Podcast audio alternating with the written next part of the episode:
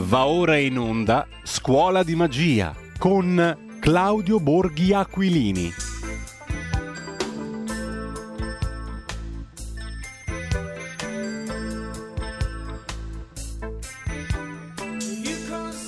Imperdibile, imperdibile la scuola di magia di oggi, ben ritrovati, come dicevamo prima della pausa, subito um, vi um, introdurremo nell'argomento del giorno, intanto però abbiamo ascoltato un brano musicale di oggi, Jacob Ludwig Felix Mendelssohn. Bartholdi, nasceva ieri, l'abbiamo recuperato oggi, il 3 febbraio del 1809 ad Amburgo, compositore, pianista, organista. Qui abbiamo ascoltato l'Overture per il sogno di una notte di mezza estate, composta a 17 anni dall'omonimo lavoro di Shakespeare. Grande successo, il brano più noto di questa composizione, la celeberrima Marcia Nuziale. Scrisse le sue prime 12 sinfonie dagli 11 ai 14 anni di età. A 15 anni la prima sinfonia per orchestra completa, recuperò la musica di Bach e anche di Mozart. Insomma, era veramente un drago uh, Mendelssohn, così come l'argomento di oggi ci introduce in questo magico mondo dei draghi i draghi in una puntata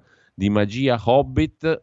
Lascio subito la parola a Claudio Borghi Aquilini. Finalmente, dopo la rassegna stampa, un po' di ossigeno. Buongiorno, Claudio. Segnalo anche, per chi sicuramente già lo sa, ma ci ascolta, che c'è un bellissimo pezzo sulla pagina Facebook di Claudio Borghi Aquilini a proposito di un'altra vicenda della quale parleremo più tardi in Zoom con il professor eh, Curini, esperto degli Stati Uniti, che è il caso GameStop, eh, che tanto ha fatto discutere in questi giorni. Tanto buongiorno Claudio e grazie. Pronti per uh, il viaggio verso la montagna solitaria? un viaggio meraviglioso e comunque devo dire che insomma ehm, abbiamo appena finito di leggere la rassegna stampa e non c'è bisogno di dire che questa puntata di oggi su come si affrontano i draghi è più che necessaria, è fondamentale. Io sono tutto orecchi. Ci sarebbe anche da passare per Harry Potter, no? perché ricordiamo eh, il motto della scuola, di un'altra famosa scuola di magia, molto più famosa della nostra. La nostra è una scuoletta di provincia, insomma, con, eh, con tutto, con tutto il, eh, il, rispetto, però ci sono delle scuole di magia molto più famose, la più famosa è quella di Hogwarts, eh, dove eh, ha studiato Harry Potter, eh, Hermione, eh, insomma tutti questi personaggi che chi ha letto i libri della Rowling sicuramente conosce e il motto di Hogwarts è Draco Dormiens nunquam titillandum, cioè non rompere le palle al drago che dorme, che di base è sempre un buon consiglio, mettiamola, mettiamola così, solo che evidentemente c'è qualcuno che questo consiglio tende a non volerlo seguire. No? E, quindi... Eh, e chi è che ha svegliato il drago che dorme, secondo te? Eh, beh, purtroppo il, noi qui a Roma, eh, non avendo le montagne solitarie, abbiamo i colli, no? E quindi abbiamo eh, l'uomo che abita nel colle solitario, no? che a un certo punto dice, ah sì, sai che faccio? Chiamiamo Draghi. Ora, Ora, ma sono almeno due eh. quelli che secondo me, o sbaglio, eh, correggimi Claudio, che hanno, che hanno, svegliato il drago. C'è anche mh, mm, il bullo di Firenze. Eh, beh sì, eh, ok, quello si ha svegliato col suo casino. Ma però, allora, ehm, o è stato l'instrumentum eh, Quirinalis, Quirinali, non so come si un, dica. C'è un, problema, c'è un, problema, alla base secondo me. No? Eh, allora, noi eh, abbiamo un'abitudine notevole qua no, in Italia, la saggezza del Presidente della Repubblica. Cioè, anche se fa delle cose secondo me non molto sagge, intanto nella testa no, comincia a scartare tutte le parole che mi venivano in mente, no? eh, diciamo delle cose non molto sagge, eh, però c'è sempre la saggezza del Quirinale, la, l'infinita saggezza del Presidente della Repubblica, la saggezza di, la saggezza di. Vabbè, allora, ricordiamo che in, eh, non troppo tempo fa, eh, quando si trattava di dare la, eh, il mandato per eh, cercare eh, se, se, c'era una maggioranza nelle Camere a Salvini, vale a dire dopo le elezioni del 2000, 2018, eh, eh, al nostro saggissimo Presidente della Repubblica ehm, praticamente la mano si rifiutava di scriverlo il nome, no? Cioè, lì mi immagino anche delle scene insomma, di, di, di, altri, di altri film eh, oppure robe tipo, tipo Gollum, no? No, ma noi dobbiamo incaricarlo. No, non puoi incaricarlo, è. Salvini cioè, ma, ma, ma, ha preso più voti degli altri. No, da solo, no, in una stanza. Ma, ma, ha, preso, preso più voti degli altri. Non possiamo. Eh, eh, quello, hanno partecipato in tre, lui ha preso più voti. No, no, non puoi fare questa cosa. Lui odia noi, lui odia allora, risultato di questi, di, questi, di questi, brillanti colloqui, eh, eh mm. Salvini non viene incaricato di, eh, di, cercare una maggioranza, sebbene eh, dei tre gruppi o partiti che avessero partecipato alle, alle elezioni eh, il centrodestra fu quello che prese la maggior, la maggior, parte, la maggior parte dei voti, e eh, alla fine si arrivò eh, a, a, trovare il governo eh, giallo-verde, quindi con Lega e 5 Stelle.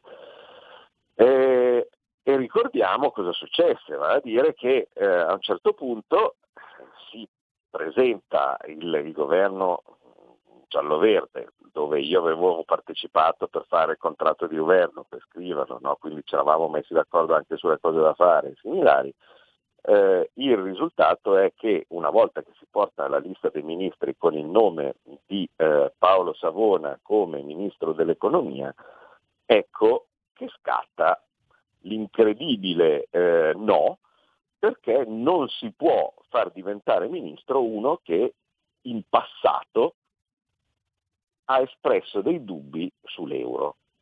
Mm. E questa cosa, perdonatemi, io un po' me la sono segnata giù, perché mi sembra oggettivamente gravissimo che si discrimini la possibilità di godere dei diritti civili, fra cui anche quello di essere eh, ministro, di ministro certo. no? sulla base delle proprie idee.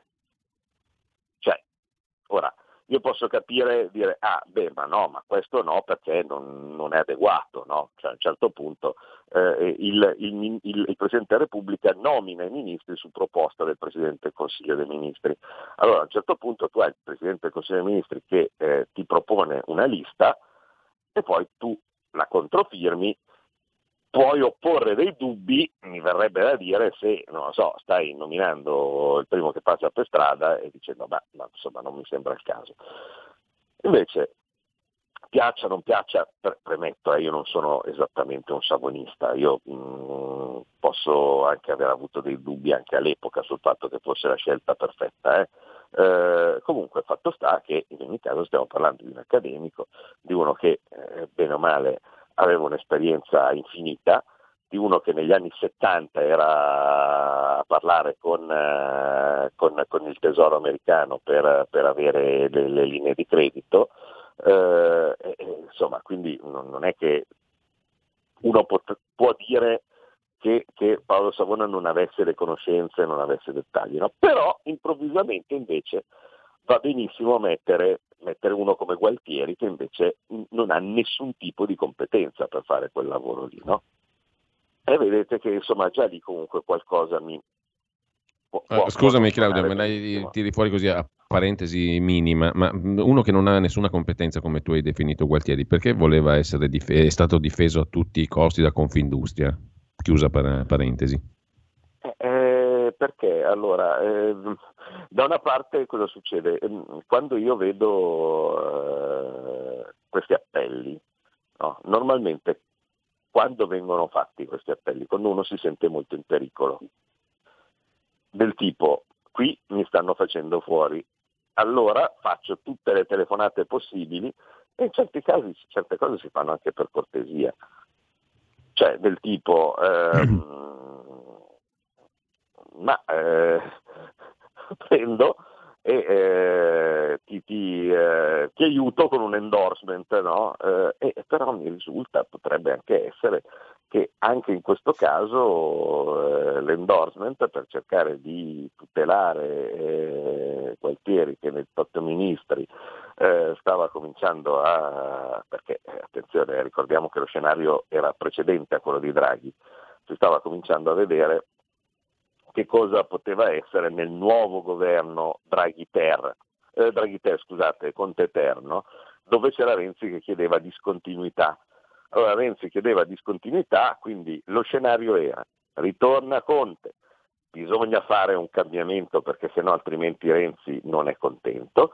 Che cosa si cambia? Renzi chiedeva che si segassero Bonafede, che si segasse Gualtieri, che si segasse, mm. eh, adesso non, non, mi ricordo chi, chi, altri, comunque insomma diciamo principalmente i due nomi più pesanti erano giustizia e eh, economia. A quel punto partono gli allarmi no, per cercare di far capire che è meglio di no e, e potrebbe anche essere che sempre il solito saggio della montagna abbia chiesto in giro di sostenere pubblicamente eh, Gualtieri perché eh, ovviamente era molto, è molto comodo a molti quell'uomo lì. C'è uno che non sa niente, che dice sempre sì, cioè la mm. geisha dell'economia, non so, non so come dire, no? cioè, ha dei vantaggi per, uh, per, chi, uh, per, chi, vuole fare i cavoli propri. Uh, e, e, quindi da lì può essere che sia arrivata la richiesta di sostegno pubblico, il quale sostegno pubblico, come già vediamo oggi, è già passato a Draghi, no? Cioè, ci ha sì. dimenticato Gualtieri il problema, adesso è, vi- è, viva Draghi, c'è un'intervista adesso sempre dello stesso. Certo, certo. Eh, Scusami, però ti ho, eh, ti ho, deviato con questa questione perché tu stavi dicendo io non mi dimentico del caso Savona, no? Sì, ecco, io non mi dimentico del caso Savona e dopo quella saggezza arrivò l'altra mm. perla della saggezza, no? Cioè, quindi dato che partendo da quello il saggissimo eh, inquilino del Quirinale chiamò Cottarelli, che magari sono cose che sono passate da poco tempo, sì, ma magari ci, sì. ci, siamo già dimenticati. Invece che cosa successe? Arrivò Cottarelli e Cottarelli nel, nel suo piccolo, poi abbiamo capito che è un simpatico burlone, no? ma all'epoca era eh, una specie di Draghi.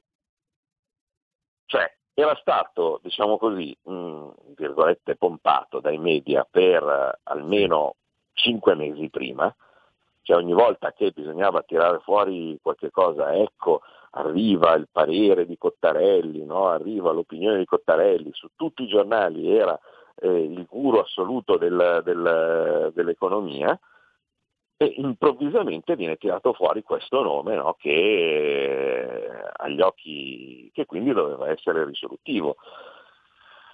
Non è stato troppo differente eh, come, eh, come impostazione. Beh, vi ricordate come finì con Cottarelli?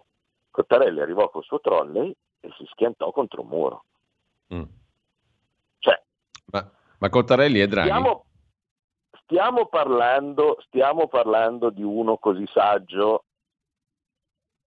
che tutte le sue mosse finiscono in successo? Beh, so, io ci penserei un attimo. Mm perché se prende un nome che all'epoca era stimatissimo da, da tutti e così via, e lo incarica senza rendersi conto che non avrebbe avuto nemmeno un voto al, al, nel, nell'eventuale, nel, nell'eventuale, fiducia, eh beh, ma insomma forse c'è qualche problema, no? ecco, però dire. scusami, è proprio Cottarelli fu rimandato col suo trolley, no? Perché una volta resosi conto che eh, politicamente non avrebbe avuto nessun voto no, al, all'interno del, del, del Parlamento, eh, sarebbe stato uno smacco così devastante che non fu neanche fatto provare.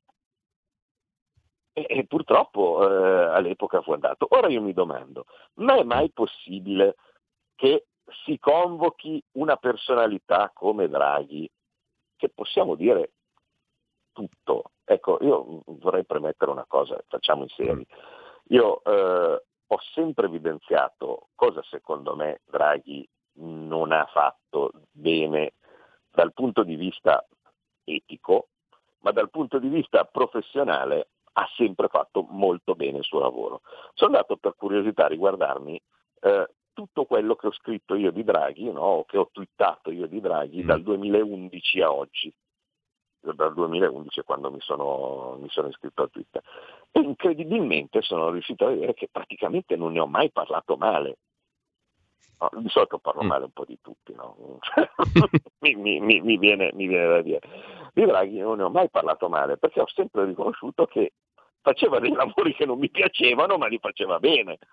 Ecco, cioè, chiaramente un mio avversario sulla strada del recupero della sovranità, no? Mm-hmm. Però mh, mm, aveva molto ben chiaro che cosa faceva, cioè quando faceva determinate mosse eh, non, non, le faceva male. Comunque stiamo parlando di una persona, di una professionalità certa, eh, di un'esperienza con pochi pari, perché non sono esattamente tanti gli italiani che possono dire di aver avuto la sua esperienza e, e, e segnatamente quello di arrivare e, e, di essere stato per tanto tempo il dominus vero del, del, certo. dell'Europa perché eh, l'Europa si comanda dalla Banca Centrale Europea, insomma non si comanda da, da, da un'altra parte, cioè vari posti tipo quelli di Prodi, mm, lasciamoli perdere, insomma mm, il vero posto di potere per l'Eurozona da quando c'è l'euro eh, è, è, è, la Banca Centrale Europea. Eh, ma scusa, ma tu lo chiami senza avere delle posizioni blindate già nei partiti? Cioè, ora, noi non siamo stati consultati. Mm. Cioè non è che Mattarella ci ha detto ma se noi chiamassimo Draghi allora voi citate o così di questo tipo. No. Il 5 Stelle evidentemente nemmeno, perché c'è stata una, una, fenomenale, eh, una fenomenale, riunione dei, dei, eh, del, del Movimento 5 Stelle ieri dove, come dico io, Mm, frutti- c'è stata una fruttuosa dialettica che eh, nel, nel, metalinguaggio della descrizione del, delle cose significa che sono buonapperizeti. Quindi sì. 5 Stelle non sono stati informati e non avevano il, il, l'assenso in tasca. Noi non siamo stati informati, significa che già la maggioranza del Parlamento non è stata informata, perché noi nel Movimento 5 Stelle insieme facciamo, se uno volesse ricordarsi, facciamo la maggioranza. La maggioranza. Mm. Poi Fratelli d'Italia non ne vuol sapere, eh, eh, mi sembra che lei un nemmeno. Ma, ma dico, ma si fa così? Cioè si prende un nome come quello di Draghi e lo si mette in, uh, in gioco senza avere già prima la certezza che ci sarebbe stato consenso e appoggio da parte dei partiti. Ecco, posso chiederti una cosa però, perché eh, lo stesso Draghi ci, ci, sta a fare questa esplorazione. Tu potrai dire, vabbè, giustamente lui ci prova e poi diciamo se ne esce come se ne è uscito Cottarelli, a parte il fatto che probabilmente il profilo dei due è, è un po' diverso, no? perché Draghi pesa molto di più. Eh, voglio citare una battuta o battuta cioè, che ha fatto l'altro giorno Tabacci che dice che quando Obama aveva un problema telefonava a Draghi, faceva telefonare a Draghi per dire il livello galattico a cui si situa diciamo Draghi. Eh, detto questo, e poi, insomma, e poi mm, glielo diceva ti pare, possi- no? cioè, dopo, dopo ti pare possibile cosa, però che, che Draghi eh no, ci stia a fare una figura di palca? No? C'è, c'è, un passaggio successivo, c'è Obama che chiama Tabacci e gli dice oh ho chiamato Draghi, eh, quindi eh, fallo sapere al popolo. Mm. Ma, cazzo, ma comunque Beh. veramente, cioè, bastano due giorni di, di, di, attenzione mediatica per l'incredibile tavolo dei responsabili, la gente pur con una certa esperienza si crede che ma vabbè dai, va bene, va bene. Però ti, quella domanda era, ma Draghi ci sarebbe, cioè secondo te ci sta a fare una figura, diciamo, alla Cottarelli, ad andarsene col suo trolley? Ma io sono sempre, eh, mi, mi, viene anche da pensare che cioè, se io fossi Draghi mi chiama il Presidente della Repubblica eh, che, che, dico non ci vado. Cioè, certo che ci vado, no? Eh, cioè, a un certo punto però, però ci vado, mi verrebbe probabilmente da pensare che crede correttamente che le cose siano già state apparecchiate, no? Cioè, mm-hmm. Prendiamo un parallelo con eh, un altro chiamato che, per, per, un, per, una cosa simile e, e, ci ricordiamo, e, ci ricordiamo, bene, abbiamo ancora le ferite di come andò, vale a dire il professor Monti, no? all'epoca uguale a Draghi pure lui, no? cioè il fenomeno, il, l'economista, il genio, Loden no? e, e, così via. Beh, eh, quando arrivò era già apparecchiata la tavola, eh? Cioè, senso, Napolitano eh, lo chiama e dice, cioè, fa una preparazione, vi ricordate, prima lo nomina senatore a vita, poi fanno scattare definitivamente la, la, la trappola anti, Berlusconi e eh, mi vorrebbe da dire che partecipa anche Draghi, eh, perché vi ricordate che lo spread era il famoso spread a 500, eh, se Draghi avesse detto all'epoca whatever it takes, eh, Berlusconi non sarebbe saltato, perché eh, lo spread sarebbe sparito. Non lo disse a un certo punto, quindi con lo spread a 500 arriva, eh, arriva Monti, eh, ma Monti quando arriva al Quirinale c'è, c'è già, il piatto è già pronto, eh? e quindi eh, non, non, c'è nessun dubbio sull'appoggio di, di tutti i partiti, tranne uno, la Lega, che aveva già capito e fiutato all'epoca che era una fregatura e nel mio piccolo, mi piace ricordarlo all'epoca, dato che eh, tutti erano eh, nel tripudio di Monti che avrebbe salvato la patria, no? eh, perché tanto veramente il passato si ripete, quindi tutti i giornali a rete unificata a tripudiare, meno male che arriva Monti e se ne va Berlusconi, e, e dall'altra parte eh, mi ero permesso io unico, unico eh, di fare un editoriale all'epoca, che, che si può ancora leggere, eh, si chiama Il grande attacco ai nostri risparmi, eh, dove avevo, mi ero permesso di far capire a cosa servisse quel, quel, quel, quella mossa, ecco, era per metterci il conto sul tavolino. Eh, beh, ehm, poi alla fine, alla fine, fu così, però in ogni caso Monti non, non, non, non, dovette passare per questa fase di dubbio, anche solo di dubbio, no? sul fatto di chi arriva e lo sostiene. Eh, ma in questo momento, insomma, eh, il numero di voti che eh, Draghi si trova ad avere, ad avere in cassa è, è, è tutto fuorché certo. Mm. Ecco, questo volevo chiederti. Poi magari se sei d'accordo, magari apriamo anche le linee, no? perché il momento è molto sì. partecipato e partecipativo. Mm. Eh, e sentiamo anche ascoltatrici e ascoltatori. Però io vorrei chiederti a questo punto un paio di cose. Allora, 5 Stelle, secondo te che li conosci bene, sei stato al tavolo, ci hai parlato, hai convissuto all'epoca del governo, ci hai avuto a che fare eh, li respiri a palazzo, li vedi muoversi, eccetera, ci staranno, non ci staranno e via, è una domanda fondamentale che si fanno in tutti questi, in questo momento. Secondo, c'è un aspetto del Draghi buono e bravo che si è convertito, non è Mario Monti, come ci spiega oggi eh, anche Rino Formica, l'abbiamo appena letto in rassegna stampa, no? dice questo è un'altra cosa, è venuto con noi eh, quando l'abbiamo scelto noi nel 90, eh, bla bla bla, quando io ero ministro delle finanze, quindi lo conosco bene. Non è Monti. Monti gli piace la teoria e i suoi libri. A questo qui legge i libri, però è anche uno molto politico, no? Quindi è anche uno che ha detto che il debito è buono, c'è una parte di debito buono. Si è presentato come, tra virgolette, socialista con il famoso articolo sul Financial Times del, del marzo scorso. Insomma, è uno che non, non sembrerebbe proprio l'ortodossia pura dell'europeismo più tetro e tetragono. Eh, quindi c'è un'immagine del Draghi bravo, che sotto, vorrei chiedere il tuo giudizio su questo. E poi c'è la terza questione, Forza Italia. Cosa fa Forza Italia secondo te a proposito di centrodestra, di unità del centrodestra, di, di come si affrontano i Draghi, che poi è il tema di questa trasmissione, quindi ti pongo la domanda. Come si affrontano i Draghi?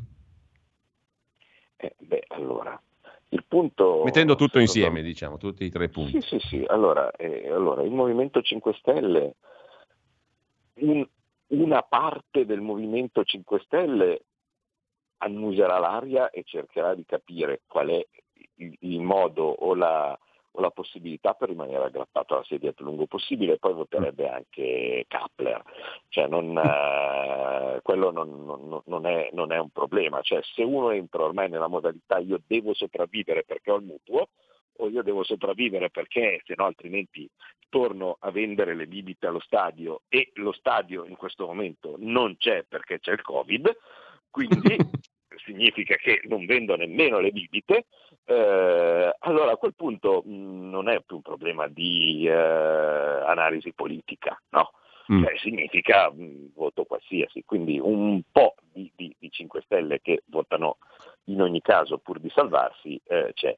Dall'altra parte ce ne saranno invece sicuramente credo. Eh, Claudio, mi spiace doverti interrompere perché c'è un piccolo solito stacco, quello delle sì, 10. Prego. Poi però ripartiamo esattamente da qua, tra pochissimo. Vai.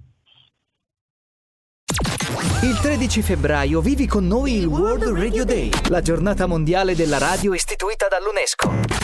Radio nazionali, locali, web ed universitarie, unite per celebrare la radio e il modo in cui riesce a connettere le persone ogni giorno. Sabato 13 febbraio dalle 10 alle 18 vai su worldradioday.it e segui l'evento online. worldradioday.it Per chi ama la radio. Hai sentito? Le radio italiane si mettono insieme per amore. Per amore della radio. Una grande storia meritava uno straordinario futuro. Nasce l'app Radio Player Italia. 140 stazioni in una sola rete. Scegli la tua preferita e ascolta il suono perfetto del digitale. Gratis, senza registrazione, senza interruzioni. Compatibile con tutti i device. Naviga, esplora e scopri l'universo dell'audio. Ti sorprenderà. Scarica Radio Player Italia. Il futuro batte con la radio nel cuore. Anche RPL è disponibile su Radio Player Italia. Porta con te ovunque RPL la tua radio. Scarica l'applicazione per smartphone o tablet dal tuo store o dal sito radiorpl.it. Cosa aspetti?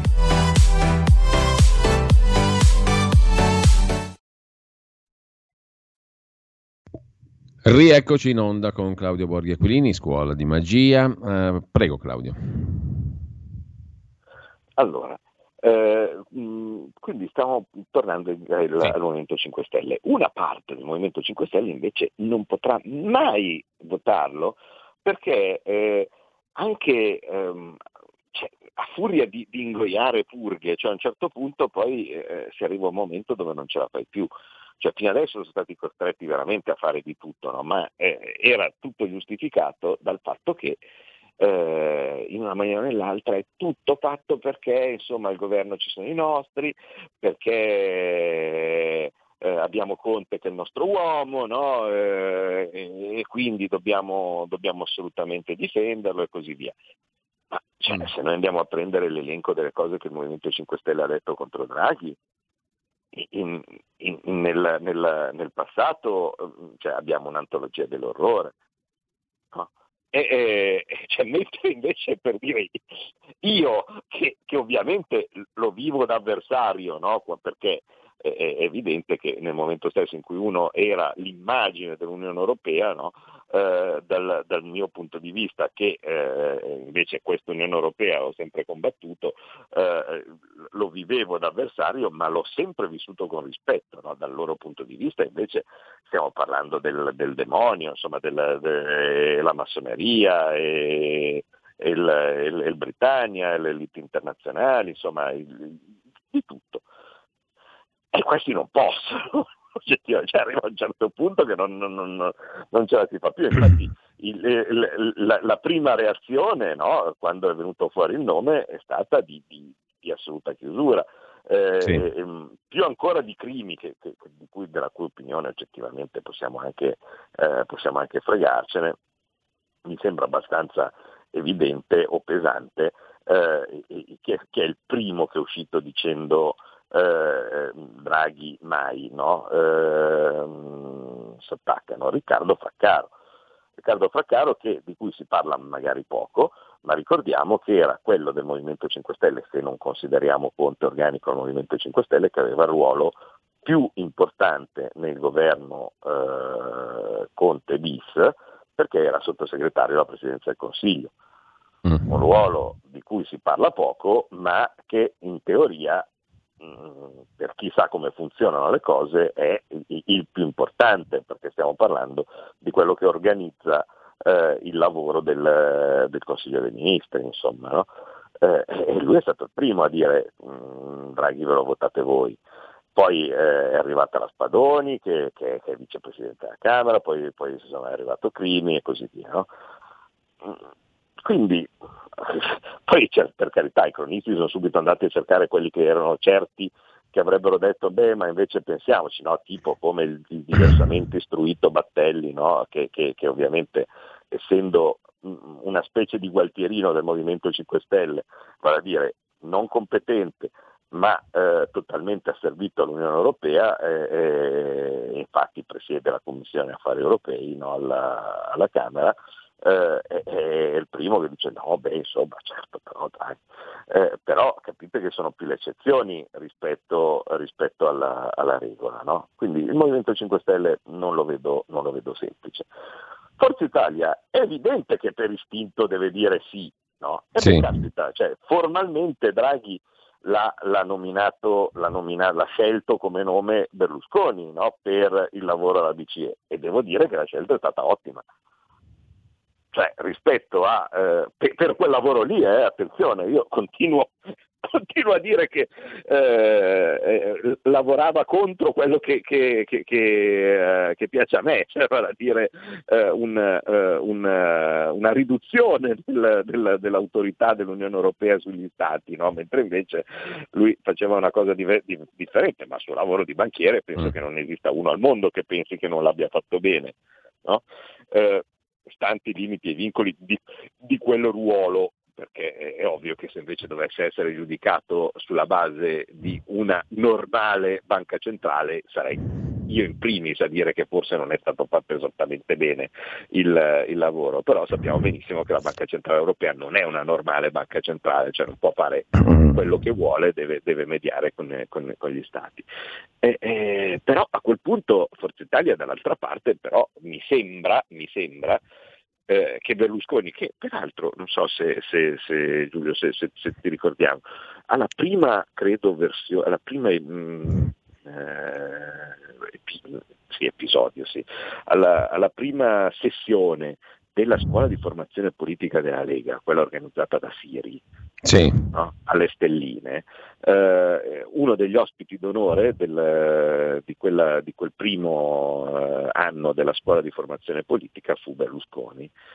Io mi ricordo che, eh, dato che parlò mh, dopo mh, qualche relatore dopo, dopo, dopo, di me, ero lì eh, a sentire che cosa, che cosa dicesse, eh, aveva detto perché poi per esempio al governo ci potrebbe essere qualcuno, eh, qualcuno di valido, tipo Draghi, platea che rumoreggiò, no? Perché della gente che cominciava a, a, vivere nel nome di Salvini Premier, no? sente tipo Draghi, che eh, insomma poi all'epoca eh, ovviamente era, mh, mm, quelli che erano quella, a quella scuola erano molti della generazione Mm, per farla facile, no euro, no? che si erano avvicinati alla Lega magari seguendo quello che, che, che dicevo io no? e similari.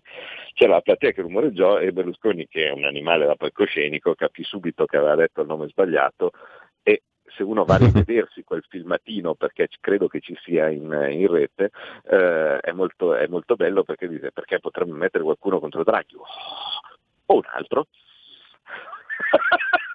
aggiunse subito no un altro, perché, perché evidentemente aveva capito che non andava bene. Però mi sembra che Berlusconi, che ha capito molto bene che la, la forza derivante dal centrodestra unito è stata quella che ha consentito il concatenarsi degli eventi che, che, che ha eh, fatto, mh, che ha portato alla caduta di, eh, di Conte, eh, credo che sia molto attento alla possibilità invece di avere una posizione unitaria del centrodestra.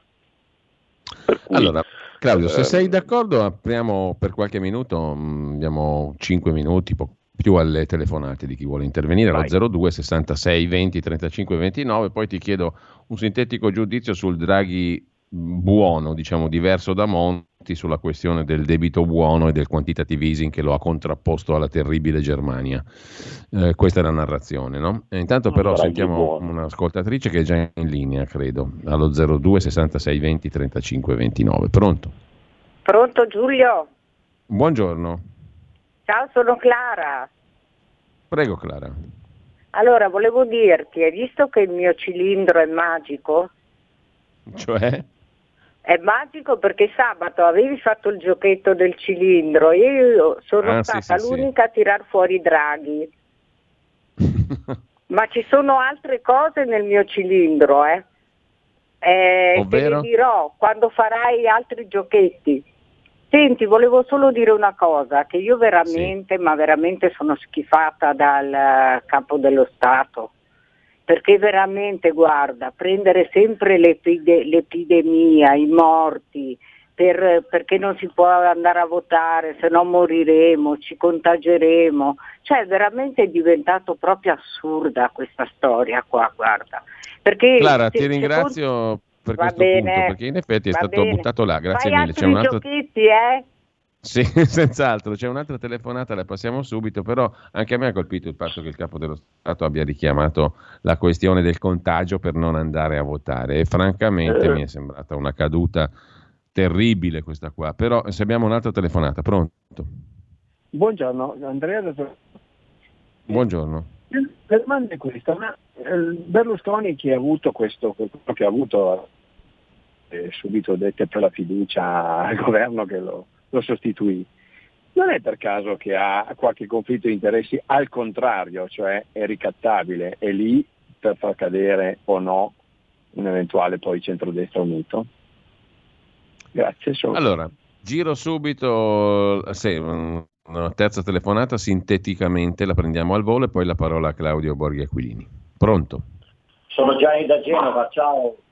Prego ciao. Gianni. Eh, sinteticamente ci vuole Bard l'arciere nella desolazione di smog, ci vuole Bard l'arciere. Ecco.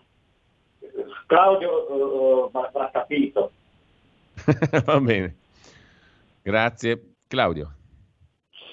Allora, parte, a parte l'arco e le frecce, ma eh, il, um, ovviamente eh, Berlusconi è ricattabile, eh, potenzialmente, potenzialmente tutti sono ricattabili, tranne quelli troppo idealisti come magari potrei, potrei, essere io che non c'è niente da perdere e, e sai, una persona che ha un patrimonio boh, di quanti sono? 5 miliardi, no? Cioè, eh, prova tu a essere, uno dice sì va faccio cambio, eh, però non è, non, è così, non è, così, semplice, da una parte sei diciamo molto meno ricattabile per, per altre questioni, cioè è evidente per esempio che a Berlusconi non gliene fregherebbe niente di quello per cui sono ricattabili quelli del Movimento 5 Stelle, vale a dire lo stipendio, no? Cioè, eh, è molto più ricattabile il parlamentare generico eh, grillino con, che dice votami qualsiasi altrimenti torni a vendere le bibite rispetto a, a, a, un Berlusconi. Dall'altra parte è evidente che insomma, eh, non puoi prescindere da cosa sono gli interessi di una persona che eh, chi, chi, stiamo parlando di uno degli uomini più ricchi d'Italia ha interessi vari e ramificati. Comunque eh, il, punto, il, punto, è, eh, non è tanto Berlusconi o cose di questo tipo, il punto eh, qua in questo momento è il Movimento 5 Stelle, cioè mi pare di aver capito che l'andazzo è se il Movimento 5 Stelle non dice di sì, questo governo rischia di non partire. Eh, ma il motivo è abbastanza banale. Il, il punto alla base dell'errore dell'operazione Draghi, così come congegnata da Mattarella. Ed è un errore già adesso, cioè perché già solo per il fatto che dobbiamo aspettare di cosa decide, ieri c'era l'elenco delle opinioni no, del, dei, dei, grillini che uscivano fuori dalla, dalla riunione, Rosa Menga non era a favore, Endrizzi invece diceva di sì, eh, Pirro diceva di no, cioè tut, tutta una serie di personaggi dove con tutto rispetto, eh, stiamo parlando ovviamente di persone che mh, mm, possono essere singolarmente stimatissime, ma non si dovrebbe nemmeno arrivare no, al punto di domandarsi che cosa dirà mai Endrizzi eh, o, o, cosa dirà mai Pirro. No? Eh, per, per, vedere se parte, se parte il, governo, eh, il, mm. governo, Draghi. Eh, quindi già secondo me siamo nel mondo dell'errore eh, e, eh, perché? Perché siamo a, questo, siamo a questo punto, ma dall'altra parte mi fa capire che se è necessaria la presenza del Movimento 5 Stelle all'interno di un governo, forse non è poi così necessaria la nostra. Cioè, qui siamo partiti dal presupposto che potevano esserci due scenari. No? Uno, fuori il Movimento 5 Stelle, fuori Fratelli d'Italia, tutti gli altri dentro, no? per sostenere un governo Draghi. Ma questa ipotesi non è realistica perché stiamo parlando in ogni caso no, di governo che nasce con pochi voti di maggioranza, con una maggioranza totalmente eterogenea, il famoso Salvini e Boldrini. No? E, e, giustamente il povero Matteo Salvini dice: Ma mi vedete voi al governo con la Boldrini? Eh, eh, cioè, se Mattarella non è riuscito a capire o non ha voluto capire perché gli fa talmente male che non riesce a capirlo, che il problema non è Draghi, non è Salvini, non è eh, Crimi, non è Berlusconi, ma il problema è la composizione di questo Parlamento, che è ancora un mm. Parlamento dove la larga maggioranza eh, relativa è quella del Movimento 5 Stelle, che non corrisponde più alla realtà del Paese, perché in questo momento se si andasse a votare il 5 Stelle prende il 5%. No? Ora, pur se si continua a non voler guardare o non voler capire che non puoi pensare di andare avanti con un Parlamento dove c'è un partito che si è ormai del tutto sfaldato e che ha 400 deputati e senatori, mm. Beh, ma eh, mi spiace, ma qui vuol dire essere, mm, è, è, veramente grave. Per cui l'unica posizione logica è quella che ha preso Matteo Salvini e che sta prendendo la Lega e che io sposo in totale, eh, cioè che, che, che, penso che sia correttissima, giustissima, è quella che non puoi prescindere dall'intervento dei cittadini e dal parere dei cittadini per disegnare il futuro della ricostruzione di questo paese. Cioè, noi adesso andiamo a ricostruire il paese per, dopo quello che è successo che è senza precedenti, no? se, se, se, non, se, non, come una guerra, come, come eh, danno dell'economia e come danno anche alla società no? che ha portato la pandemia. Bene, noi adesso mm. dobbiamo ricostruire un paese e il paese deve essere ricostruito col consenso dei cittadini, quindi tu non puoi impedire che i cittadini dicano la loro con delle libere elezioni, sceglieranno poi loro sia chi deve essere quello che le ricostruisce con il nuovo governo, sia chi deve essere la guida per i prossimi sette anni della ricostruzione, che è il Presidente della Repubblica. E qui arriviamo forse al perché, cioè qualcuno sì. sta continuando a resistere in modo oltre alla logica e oltre il buonsenso a andare avanti così, perché teme che il nuovo eh, Parlamento possa esprimere un Presidente della Repubblica non gradito al PD. Eh, ma scusate, però questa è una cosa gravissima, perché se noi siamo impiccati qui, no, tenendo in mano, in, in, eh, tenendo, tenendo vi, in, vivo il Parlamento di Ciampolillo, perché bisogna sperare, e in ogni caso poi anche questa speranza sarà frustrata, che questo Parlamento eleggerà un Presidente della Repubblica che sta simpatico a, a, al, al, Partito Democratico, beh ma scusate, eh, potete anche andare a quel paese, non è così. E allora Salvini dice, a me può anche andare bene Draghi, posto che dica che fa le cose che vogliamo fare noi in questa fase di emergenza, ma per avere il mio ok ci vuole una data certa delle elezioni, perché noi non possiamo considerare che i cittadini vengano tagliati fuori da quello che sarà il processo futuro, inclusa l'elezione del Presidente della Repubblica. Traduco, se tu mi dici sì.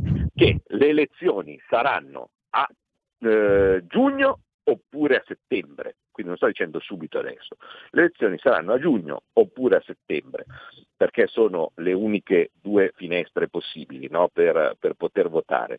Quindi con uno scioglimento delle Camere ad aprile piuttosto che a, ehm, piuttosto che a, a luglio, eh, in modo tale da definire le elezioni, in questa fase gestiamo tutti assieme le emergenze che siamo tutti d'accordo che devono essere, che devono essere fatte. Vedi, vedi, per esempio i ristori.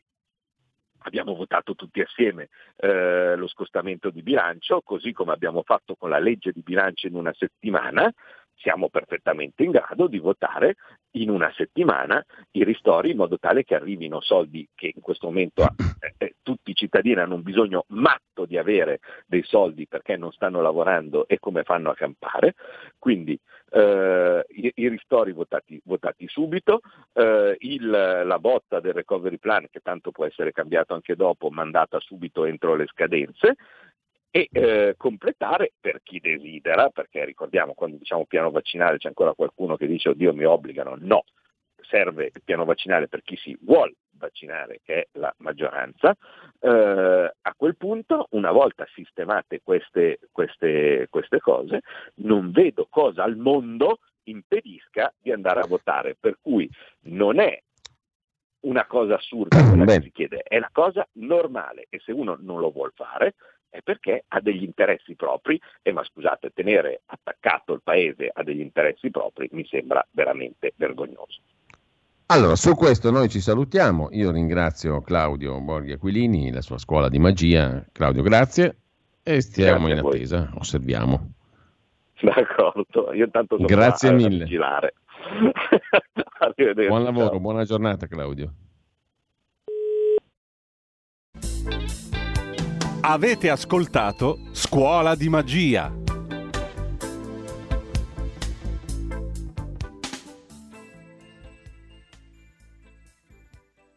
E allora, allora, torniamo in onda con eh, Daniele Capezzone, già in collegamento con noi. Grazie Daniele, buongiorno. Buongiorno, buon lavoro direttore. Allora, eh, ti lascio subito commentare brevemente ciò che diceva, forse l'hai sentito Claudio Borghiaculini poco fa. Allora, ci deve essere una data per andare a votare. Secondo te si va in questa direzione? E poi vorrei subito sapere perché hai definito inquietante l'avvertimento di Marco Travaglio in rassegna stampa stamattina. Ce lo spieghi? Beh, insomma, Marco Travaglio oggi ehm, ne fa tre in un colpo solo. Parole ne ha letto dolci, il suo pezzo, no? noi, eh. Eh, parole dolci per Giuseppe Conte, no? Te lo ricordi il Mario Brega dei film di Verdone? Questa mano può essere piuma e può essere ferro. Può essere eh, piuma, può essere ferro. Eh. Piuma per Conte, bravo, onesto, eccetera. Eh. Poi avvertimento ai grillini, voi potete solo stare all'opposizione, quindi la linea con la frusta e, e poi invece l'avvertimento a Draghi del tipo guarda che finirai sorretto dai due Mattei eh, e dal pregiudicato. Eh, peccato mm. però che fino a qualche giorno fa gli eventuali voti di Forza Italia a Travaglio sarebbero anche andati bene per Conte, quindi vedi poi come cambiano le cose a distanza di pochi giorni. No? Sì. Sì, sì, sì, sì. E invece la prospettiva di dire c'è una data certa per il voto. Eh, Matteo Renzi oggi dice il contrario nell'intervista alla stampa. No? Il 2023 è l'orizzonte naturale, salvo il passaggio di Draghi al Quirinale nel 2022. Tu come la vedi? Guarda, io ho fatto oggi anche un'ipotesi nel mio pezzo, ho evocato mm. eh, questa storia del voto tedesco del 26 settembre. Sì. Se l'Italia, lo dico astrattamente, scegliesse l'abbinamento in quella data, eh, questo sarebbe compatibile col semestre bianco, cioè tu potresti avere lo scioglimento sì. prima del semestre bianco a fine prima. luglio, primissimi di agosto, eh, e avresti l'abbinamento con la Germania, cioè sarebbe anche un po' difficile l'argomento Mattarella, oddio Dio moriremo tutti, perché allora anche i tedeschi, no? eccetera. Mm. Detto questo, io mi permetto di suggerire l'impostazione che da oggi la verità è il direttore Belpietro, che è un'impostazione non bianco-nero, non viva Draghi, abbasso Draghi, empirica, ma è un'impostazione condizioni e contenuti. Eh, tra le condizioni c'è l'elemento temporale, chiaramente un conto è se ti dicono ti trascino per due anni e mezzo così eh, senza limiti, eccetera, e, e poi contenuti, e che cosa vuoi fare? E con chi, perché poi se ti ripresentano mezzo governo precedente è evidente che è un dito nell'occhio.